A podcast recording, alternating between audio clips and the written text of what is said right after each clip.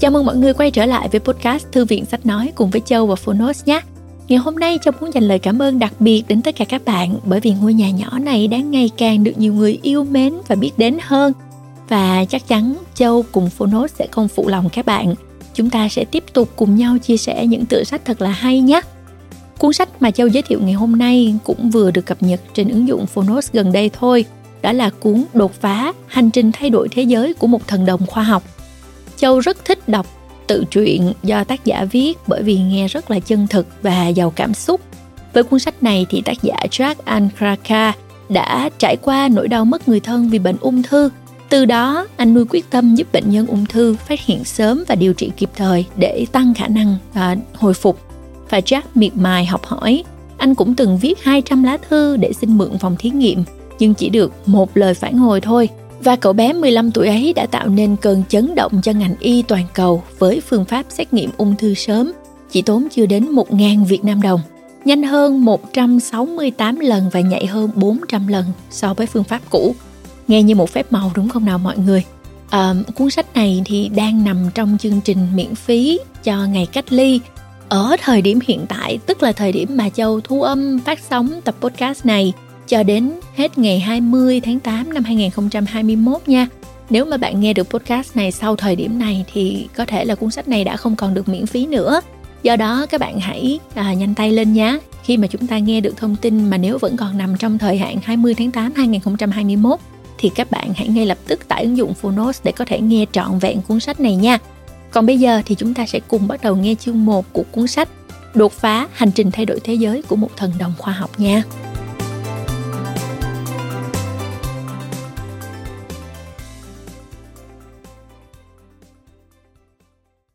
Bạn đang nghe từ Phonos.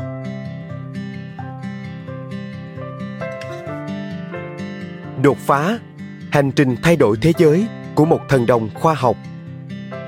Tác giả Jack Enraka và Matthew Licia. Người dịch Hoàng Phương Thúy. Độc quyền tại Phonos. Alpha Books.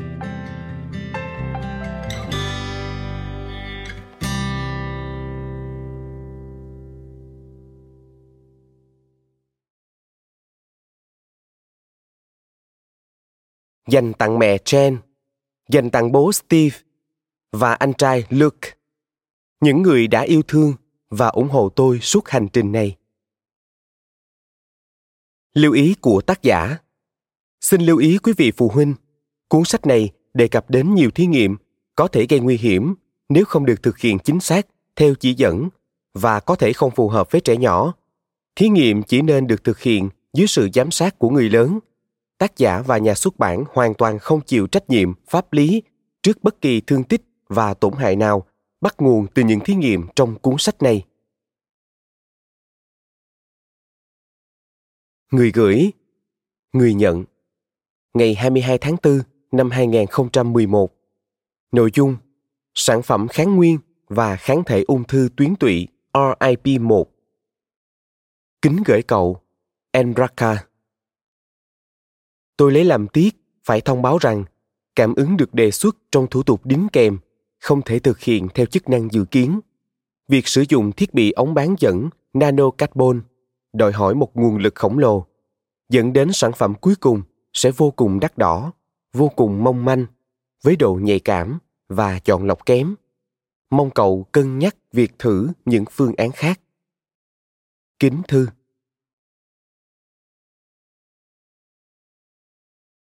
Phần mở đầu Can thiệp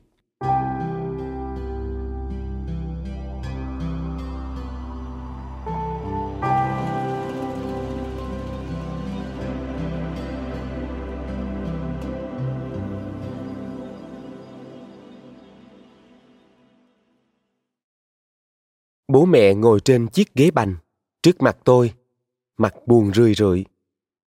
Jack, con có nghĩ ý tưởng này hơi bất bình thường không?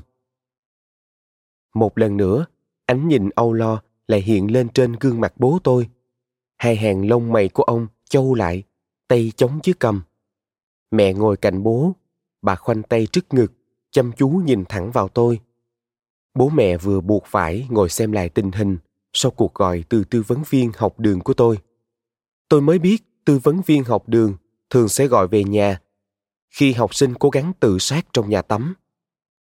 Mẹ nói, Jack, bố mẹ thật sự không muốn con đau đớn hay tổn thương. Bà nghĩ rằng tôi không thể chịu được áp lực. Mẹ tiếp lời, con đã rất cố gắng.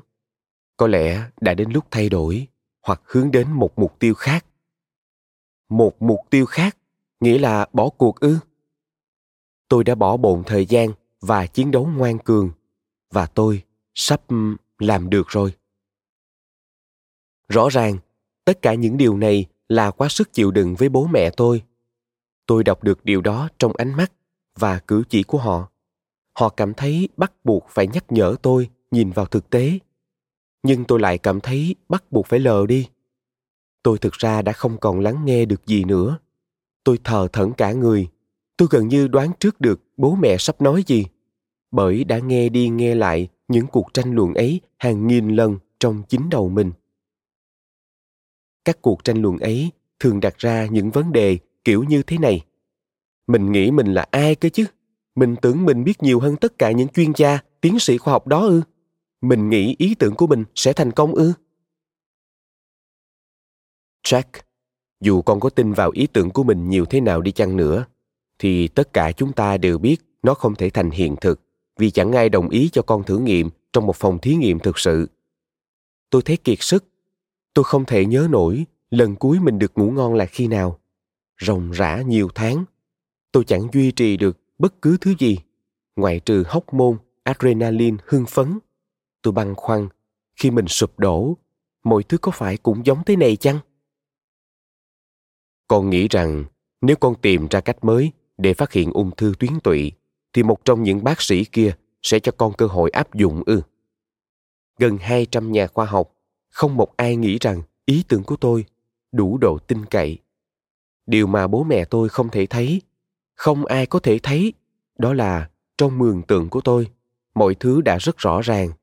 Một giọt máu trên một que giấy thử, đó là tất cả những gì cần thiết để xét nghiệm ung thư tuyến tụy. Quá đơn giản.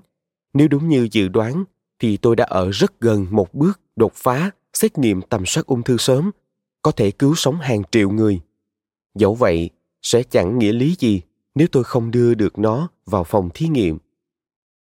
Bố mẹ quay sang nhìn nhau. Họ cuối cùng cũng đưa ra quyết định. Họ biết tôi cần sự hỗ trợ của họ đến mức nào. Không có họ tôi sẽ chẳng thể chi trả cho nghiên cứu hay dụng cụ cần thiết. Sau rốt vì mới 14 tuổi tôi chẳng thể tự lái chiếc wagon của gia đình. Cuối cùng, mẹ tôi chốt lại. Thôi được, cứ thế xem sao. Đó không hẳn là một lời tán thành, nhưng vậy là đủ.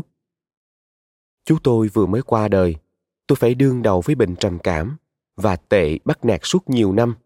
Tôi chỉ còn biết bấu víu vào ý tưởng này và giờ đây tôi không muốn bỏ cuộc, nhất là khi tôi đã ở rất gần vạch đích. Thử nghiệm của tôi đã thành công. Tôi biết, tôi chỉ cần chứng minh nó với phần còn lại của thế giới. Tôi chỉ cần một cơ hội.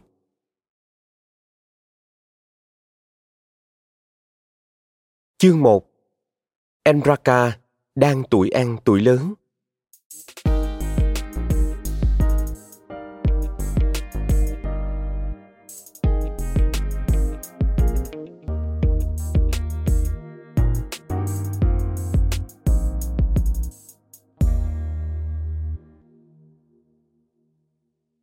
Ngôi nhà nơi tôi sinh ra, nếu thoạt nhìn cũng tựa tựa bao ngôi nhà khác ở khu ngoại ô Maryland.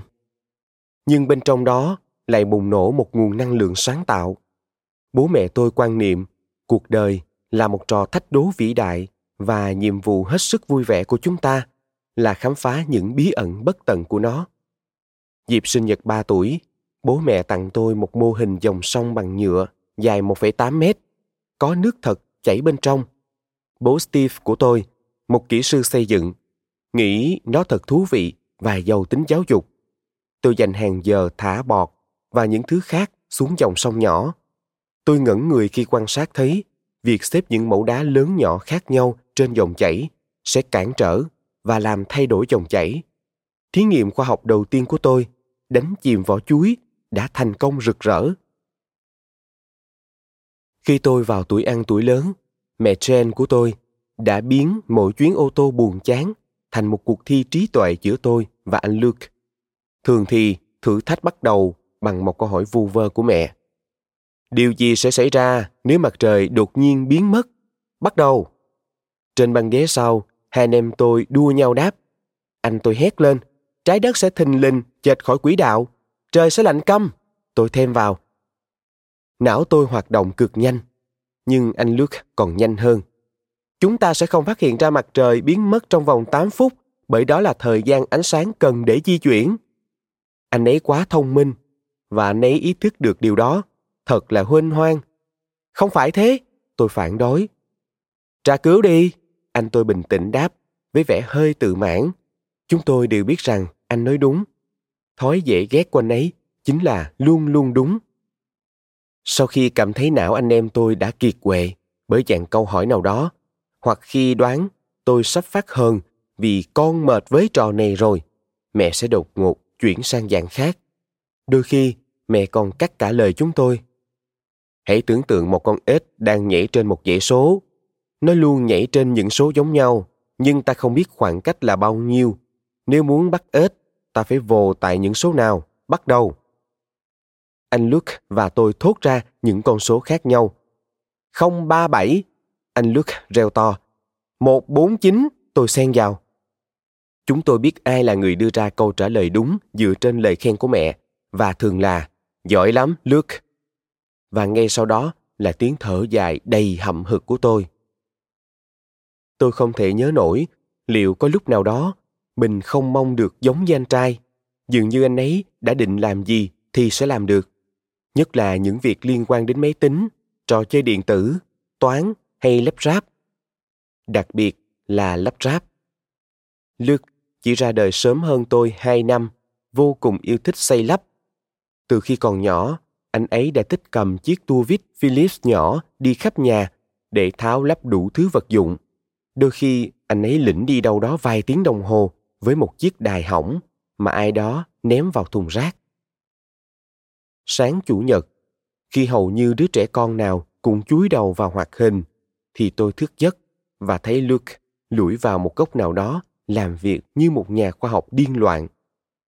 Khi tôi lò dò bước vào để ngó xem Luke đang làm gì. Anh ấy nhìn tôi như thể một con mèo tinh quái vừa túm được chuột và quyết bảo vệ chiến tích của mình khỏi những kẻ ngoài cuộc. Biết anh ấy không muốn bị quấy rầy, nên tôi luôn giữ một khoảng cách an toàn và quan sát, xem Luke làm việc thú vị hơn xem hoạt hình cả tỷ lần. Khi tôi chuẩn bị vào tiểu học, Luke dạy tôi chơi cờ đam Trung Quốc. Tôi rất hiếu thắng, lúc nào cũng muốn hạ gục anh ngoài việc dắt lưng thêm những khái niệm chiến thuật chơi cờ với luke còn mang đến cho tôi cơ hội để kiểm tra sự dữ dội trong ánh mắt mình tôi mơ tưởng rằng tia nhìn chăm chú của mình có thể xuyên qua sọ anh cản trở sức mạnh tinh thần và buộc anh phải trao cho tôi chiến thắng đầu tiên. Tôi chơi và nhìn chăm chú, nhìn chăm chú và lại chơi.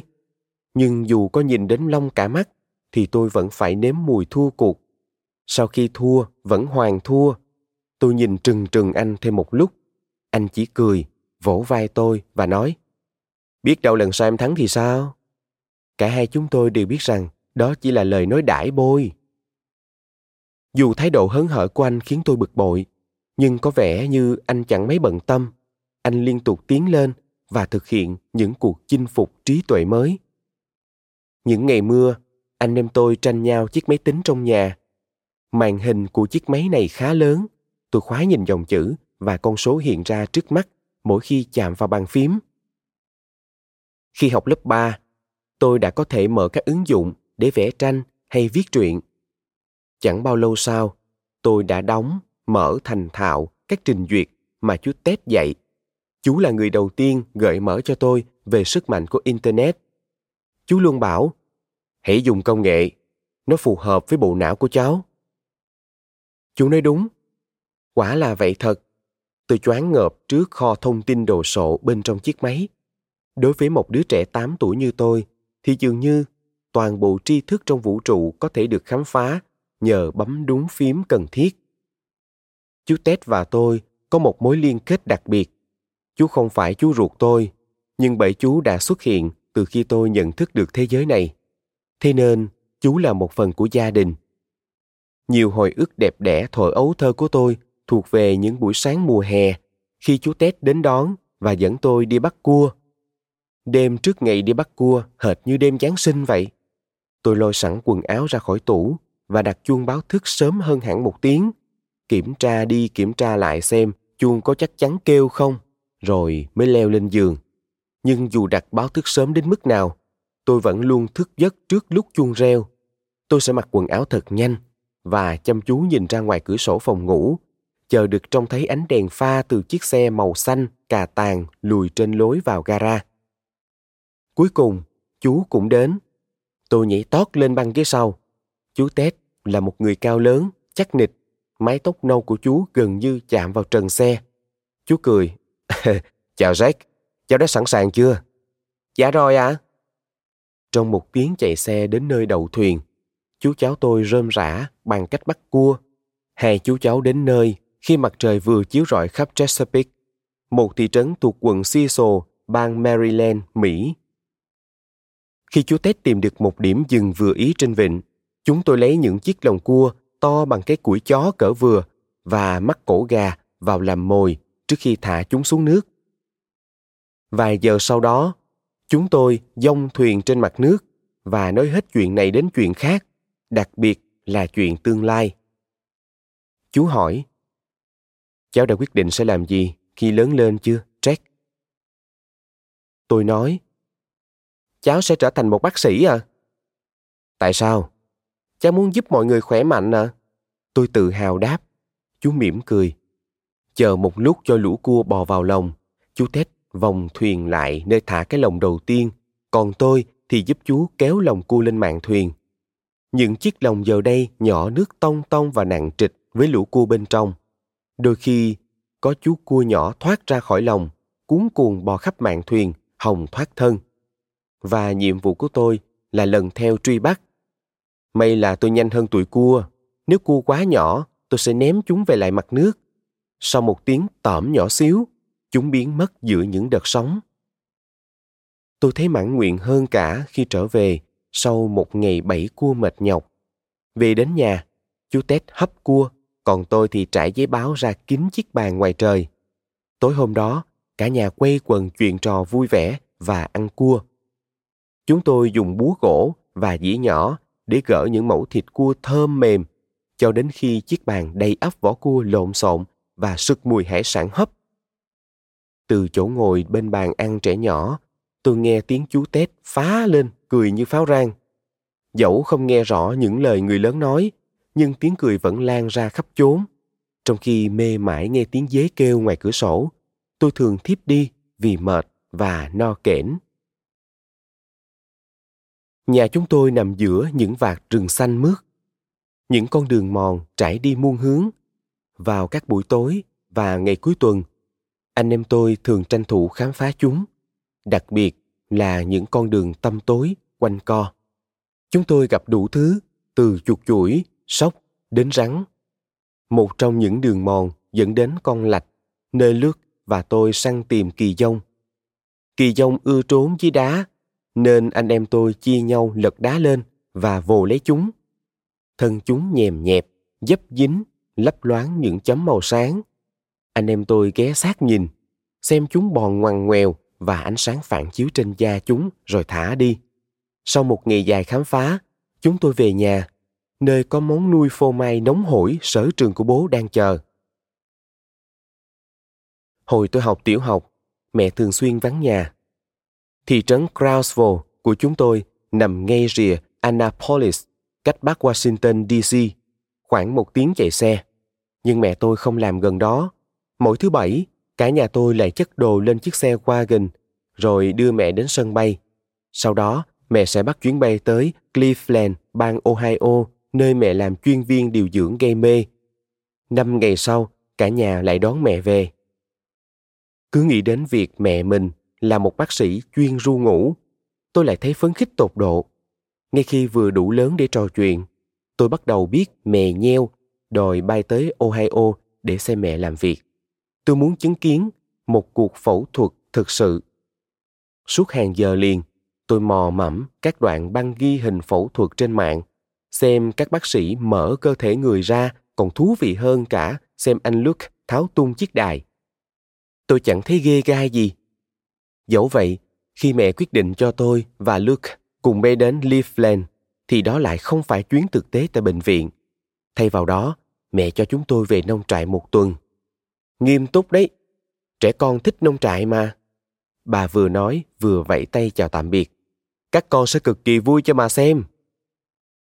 Tôi đã trải qua một quãng thời gian tồi tệ. 12 tiếng mỗi ngày. Anh em tôi vừa hì hục xúc phân bò, vừa chống chọi với cơn rét buốt và lớp tuyết dày gần 2 mét chực vùi thay. Tôi chưa bao giờ khao khát được trở về Crowsville đến thế. Ít nhất, tôi cũng hiểu rằng lớn lên mình không muốn làm nông dân. Năm sau đó, khi mẹ nhận việc ở Washington DC, tôi sung sướng ngất ngây, không phải chỉ bởi khoảng cách gần hơn khiến cả nhà có nhiều thời gian bên nhau hơn. Quan trọng hơn là giờ đây, mẹ không cần đi máy bay để đến chỗ làm. Và như thế, tôi có thể tận mắt xem phẫu thuật. Ngày trọng đại đó đến, vào năm tôi học lớp 2, tôi mặc bộ đồ phẫu thuật màu xanh và rửa tay bằng loại xà phòng đặc biệt. Đó là một ca mổ đơn giản. Bác sĩ sẽ cắt u máu ở chân người bệnh. Vai trò của mẹ tôi trong ca mổ dường như khá mờ nhạt.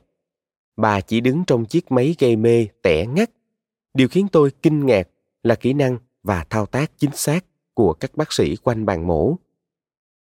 Toàn bộ ca mổ chỉ kéo dài 40 phút, nhưng từng giây phút đều khiến tôi phải há hốc miệng ngạc nhiên. Trong các bác sĩ thật bình tĩnh khi cắt vào chân người bệnh. Càng tìm hiểu về phẫu thuật qua mạng, tôi càng thấy công việc của mẹ vô cùng hấp dẫn. Tôi ngồi khoanh chân trong bộ đồ ngủ tất liền quần, nghe mẹ kể về công việc và thấy còn hay hơn cổ tích. Mẹ giải thích về những phản ứng hóa học xảy ra khi các chất gây mê khác nhau được đưa vào cơ thể bệnh nhân, khiến họ rơi vào trạng thái ngủ sâu, không còn cảm thấy những nhát dao mổ cắt vào người. Điều này hơi khó hiểu với tôi, nhưng tôi chắc mình cảm nhận được. Câu chuyện khiến tôi càng thêm háo hức. Tôi hỏi hết câu này đến câu khác. Tôi thích nghe chuyện về những bệnh nhân của mẹ. Một trong số đó là chuyện về người phụ nữ quá khổ đến khám vì đau tức ngực. Các bác sĩ quyết định phẫu thuật cho bà và mọi thứ đều ổn thỏa cho đến khi ca phẫu thuật xong xuôi, bà tỉnh dậy. Kiếp mổ sững người, nhìn bà thọc tay vào dưới lớp thịt nhão xệ. Vài giây sau, bàn tay bà lại xuất hiện, nắm chặt một chiếc bánh bông lan, chuyên khi.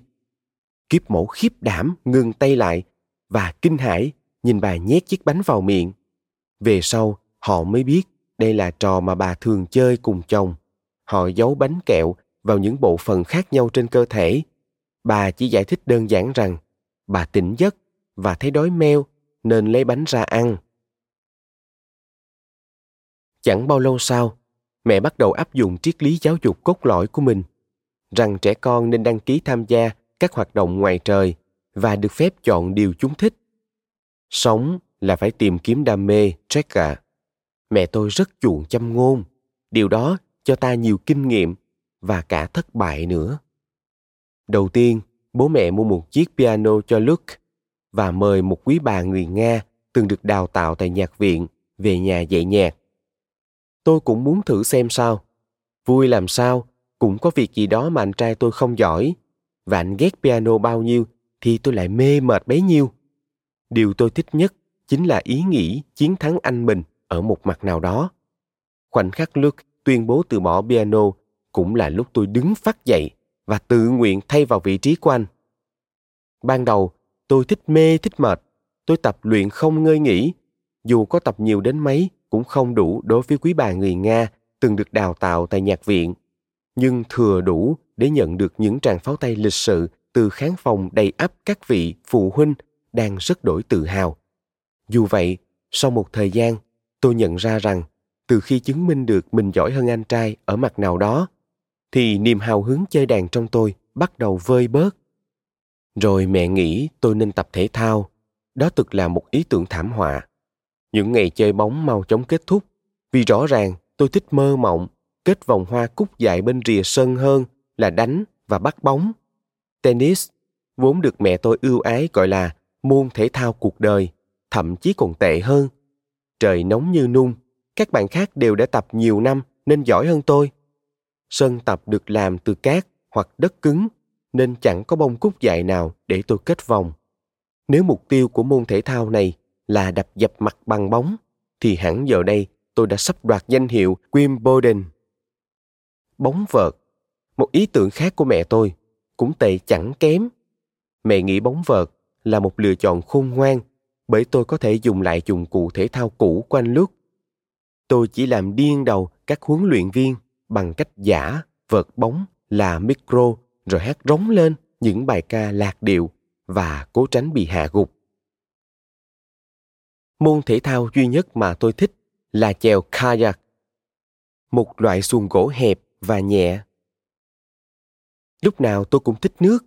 Bố mẹ đã gặp nhau trên một dòng sông và có lẽ điều đó đã ngấm vào máu tôi. Cứ đến cuối tuần, gia đình tôi lại đến Pennsylvania hoặc West Virginia. Tại đó, bố mẹ để chúng tôi lại trên bờ và chèo kayak trên sông Cheat, Yonkiokgeni hoặc Gully.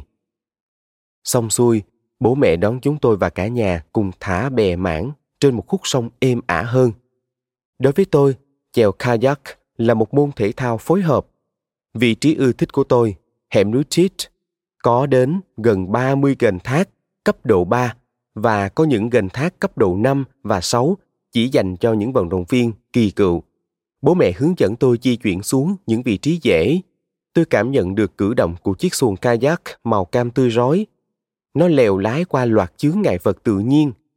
Con sông giống như một thực thể sống biết thở, biết buồn vui. Có lúc đang êm ả, nó bỗng chợt hất tôi lên và cuốn tôi sang một hướng mới. Tôi nhìn chằm chằm về phía cửa sông, nghiền ngẫm các ghềnh thác và cố tìm đường tránh tốt nhất. Đôi lúc, khi nước dâng quá cao, tôi đi dọc bờ sông cùng Casey, chú chó giống Golden Retriever, lông vàng ống. Tôi ném đá, cành khô xuống sông. Tôi thích xây mô hình con đập và kênh thác nhỏ bằng sỏi đá ven sông.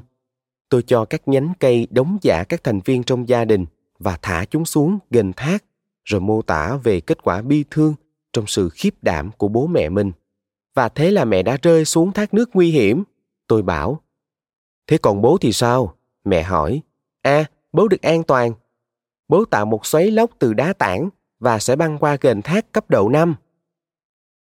Nhiều năm sau, mẹ vẫn còn để bụng chuyện bà luôn là người chịu kết cục bi thảm. Tôi là học sinh tiểu học duy nhất mà tôi biết bị ám ảnh bởi những con đập với cột nước thấp, nơi dòng chảy của con sông trông chẳng khác gì chiếc máy giặt khổng lồ. Đập với cột nước thấp còn được coi là cỗ máy nhấn chìm bởi lực nước khủng khiếp mà nó ghìm người xuống. Có một con đập khổng lồ tình cờ nằm ngay bên trên khu cắm trại của nhà tôi. Tôi thích dạo lòng vòng quanh đó và dĩ nhiên trò chơi gia đình với nhánh cây và sỏi đá ven sông sẽ lại tái xuất giang hồ. Và mẹ tôi lại gặp cảnh trớ trêu như thường lệ. Đáng ra, bà không nên ép tôi tập tennis mới phải. Chẳng bao lâu sau, tôi tìm ra một tình yêu mới, toán học. Việc tìm kiếm những dạng bài lắc léo và cách giải luôn khiến tôi phấn khích. Tôi không chỉ thích mà còn giỏi môn này nữa. Tiếc là trường cấp 1 của tôi không chú trọng môn toán lắm. Lên lớp 5, chúng tôi vẫn chỉ học xem giờ. Ở nhà, tôi học được nhiều kiến thức toán hơn ở trường. Mẹ mang về một bộ đồ vui học toán để tôi thường xuyên được thử sức nhưng hơn tất thảy chính chú tết mới là người hướng tôi đến một góc nhìn mới về các con số mỗi khi thấy tôi đánh vật với bài toán nào đó chú lại cầm bút chì lên và hỗ trợ tôi chú hỏi vấn đề là gì tôi đáp tất cả à? đầu óc chú hoạt động hệt như một cỗ máy đẹp đẽ biết kết nối tất cả mọi thứ trở về dạng bài dễ hiểu nhờ kỹ năng hình ảnh hóa chú có thể khiến các bài toán nhảy ra khỏi trang giấy để bước vào cuộc sống. Chú bảo, đây, nhìn nè, để chú cho cháu xem một mẹo nhỏ. Hãy cho chú bảy con số bất kỳ. Tôi hùng hồn đọc ra bảy chữ số ngẫu nhiên hiện ra trong đầu, rồi nhìn chú cầm bút chì lên và bắt đầu viết nguệch ngoạc một cách điên cuồng. Tôi không thể tin vào mắt mình nữa. Trong vòng chưa đến 10 giây, sau khi viết ra vỏn vẹn vài con số, chú đã chia hết một số gồm 6 chữ số cho chính. Không thể như thế được. Không thể nào, tôi kêu lên. Cháu kiểm tra xem. Tôi bấm máy tính. Đúng rồi. Tôi hồ nghi. Sao chú có thể... Chú cúi xuống nhìn tôi và mỉm cười. Nụ cười ấy nghĩa là chú có một bí mật muốn chia sẻ. Để chú chỉ cho cháu. Chú bảo. Chú hướng dẫn tôi cách tính nhẩm mà tôi chưa từng biết. Mẹo tính phép chia dài siêu nhanh ấy, vẫn còn theo tôi đến tận bây giờ. Đó cũng là lần đầu tiên tôi biết đến phép tính nhẩm. Chú ted đã dạy tôi những đường tắt để làm toán nhờ ước lượng và vận dụng nhanh những kiến thức dễ nhớ như nhân và chia. Thế là tôi học được cách giải toán nhanh hơn. Từ đó, tôi bắt đầu nhìn thấy các dạng bài trong mọi thứ. Toán không còn là môn học hay điều gì đó liên quan xa xôi đến công việc hoặc trường lớp nữa. Tôi chỉ nghĩ về toán như cách để giải thích những bí ẩn của vũ trụ. Nhiều đêm, tôi vờ đi ngủ để chui dưới ga giường, bật đèn pin giải toán. Niềm đam mê mới mẻ với môn toán lớn nhanh đến nỗi phát lộ ra điều mà tôi yêu thích và có vẻ có năng khiếu. Đó chính là khoa học. Tôi thích làm thí nghiệm. Tôi bắt đầu với những dạng cơ bản như tính xem có thể đặt được bao nhiêu quyển sách lên mà không làm trứng vỡ, hoặc cho thêm muối để thay đổi nhiệt độ sôi của nước. Tới lớp 5, các thí nghiệm của tôi bắt đầu có một đời sống riêng. Một hôm, tôi quyết định nuôi trồng vi khuẩn E. coli, loại vi khuẩn có thể gây ra các bệnh truyền nhiễm chết người. Trong bếp lò, chỉ để cho vui thôi. Đó là lần cuối tôi được làm thí nghiệm trong bếp. Sau hôm ấy, bố mẹ nhất quyết bắt tôi xuống tầng hầm làm thí nghiệm. Trong bóng tối nhập nhoạng của tầng hầm, tôi miệt mài làm thí nghiệm trong góc. Còn ở một góc khác, anh Luke thực hiện những thí nghiệm nghiêm túc hơn nhiều. Tôi không rõ anh đang làm gì, nhưng đủ biết để sợ.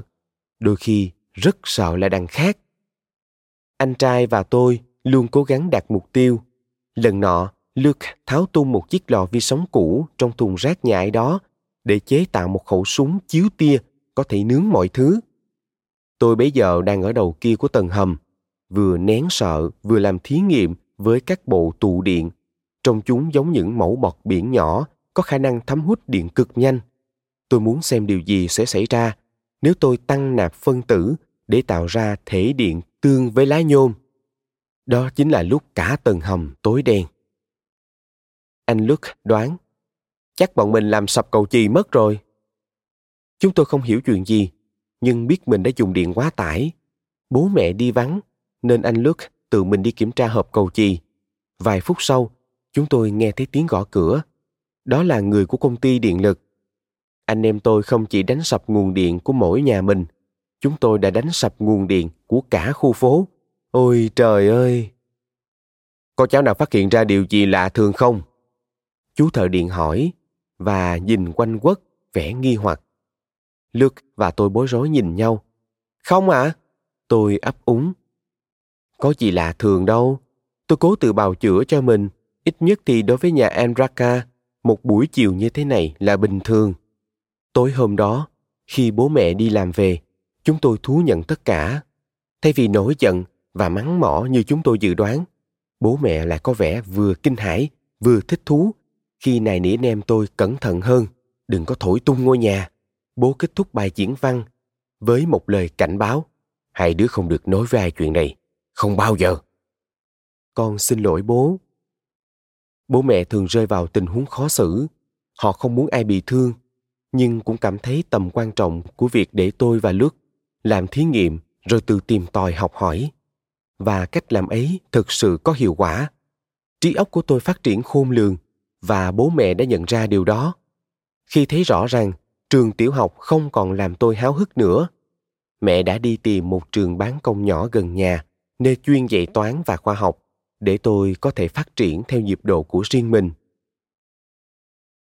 trường bán công và trường công lập của tôi khác nhau một trời một vực điều đầu tiên tôi nhận ra khi học trường mới năm lớp 6 là học sinh ở đây thuộc dạng siêu cạnh tranh nhất là khi diễn ra cuộc thi bắt buộc kiểu đấu trường sinh tử đó chính là hội thi khoa học kỹ thuật quận N Arundel. Giống với đấu trường sinh tử, cuộc thi này thực sự là một vụ tàn sát. Mỗi năm một lần, toàn thể học sinh tập hợp tại trường đại học Maryland để tranh tài dự án này đối với dự án nọ. Học sinh cuối cùng trên sàn đấu sẽ có quyền vênh vang trước toàn trường và được tặng kèm một chiếc máy tính sách tay giá rẻ. Mỗi lần nghĩ đến chuyện sẽ thắng cuộc thi ấy là tôi hăng hái hẳn. Tôi mê tít các cuộc thi, tôi dồn hết tâm trí và sức lực vào đó. Lúc mới vào lớp 6, tôi gặp Logan. Lần đầu tiên tôi để mắt đến cô ấy là khi đang ngồi trong lớp toán cao cấp. Chúng tôi thấy mết nhau ngay lập tức. Mỗi khi thầy giáo quay đầu lên bảng, hai đứa lại truyền giấy để thông tin qua lại. Con muốn ngồi cạnh tớ trong giờ ăn trưa không? Tôi viết. Có, cô ấy trả lời. Mối quan hệ này nhanh chóng tiến triển vượt ra khỏi phạm vi lớp học. Chúng tôi tìm cách ở bên nhau nhiều hơn. Giữa chúng tôi có một mối liên kết dễ dàng và tự nhiên. Chẳng bao lâu sau, mọi người nghĩ chúng tôi là một cặp và cả hai đứa đều đón nhận khái niệm này một cách vui vẻ. Tôi bảo, tớ đoán tụi mình là bạn trai, bạn gái của nhau. Cô ấy đáp, hay đó. Vậy đấy, cô bạn gái đầu đời của tôi. Cô ấy mua gấu bông và sô-cô-la tặng tôi. Bây giờ tôi đã lên cấp 2 và bắt đầu nhận ra áp lực phải hòa nhập. Ở bên Logan khiến tôi cảm thấy bình thường và được chấp nhận. Và cô ấy thật hoàn hảo, xinh đẹp, thông minh và hơn tất thảy là ở cạnh cô ấy thật vui. Hoạt động yêu thích của chúng tôi là tới rạp xem phim cùng nhau rồi về nhà cô ấy để chơi trò đập mì trong chiếc bể bơi khổng lồ. Mì ở đây là những cây gậy làm bằng xốp mềm.